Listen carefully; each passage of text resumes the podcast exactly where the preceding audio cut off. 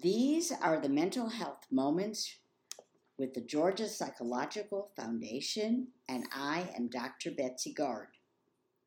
I'm a clinical psychologist and an adjunct professor in the Department of Psychiatry and Behavioral Sciences of the Emory School of Medicine.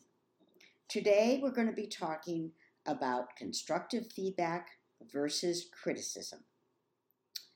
What is the difference between criticism and constructive feedback? Criticism is mostly global and generally non-specific. It focuses typically on only the negative. For example, a critical statement might be, "You have a bad attitude." Constructive feedback, however, is specific, actionable, and ideally acknowledges the challenges and the positive attributes of the person you're giving feedback to in terms of helping them make changes. We give constructive feedback or criticism to our significant others, our children, uh, and coworkers. And so learning the difference and ways to give more constructive feedback versus criticism is a very useful skill. Let's return to that criticism of "you have a bad attitude."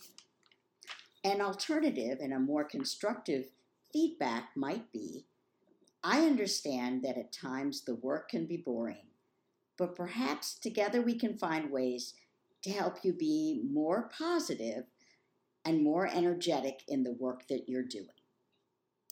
You may notice that in this request, it asks the recipient of the feedback to join in helping make changes and makes this a collaborative process. It can be helpful to conceptualize giving constructive feedback as providing a sandwich to the person you're giving it to. The first part of the sandwich is something positive that you have recognized or seen in the person.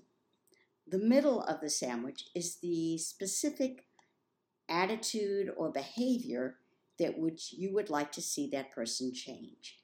And the last part of the sandwich is, again, a positive aspect of that individual that you have been able to observe and recognize. Let's talk for just a minute about if you are the recipient of feedback or criticism.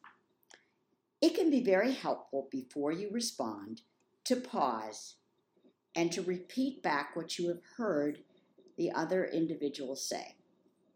If you're not sure you understand, ask them to re-clarify or re-speak it to you or repeat it.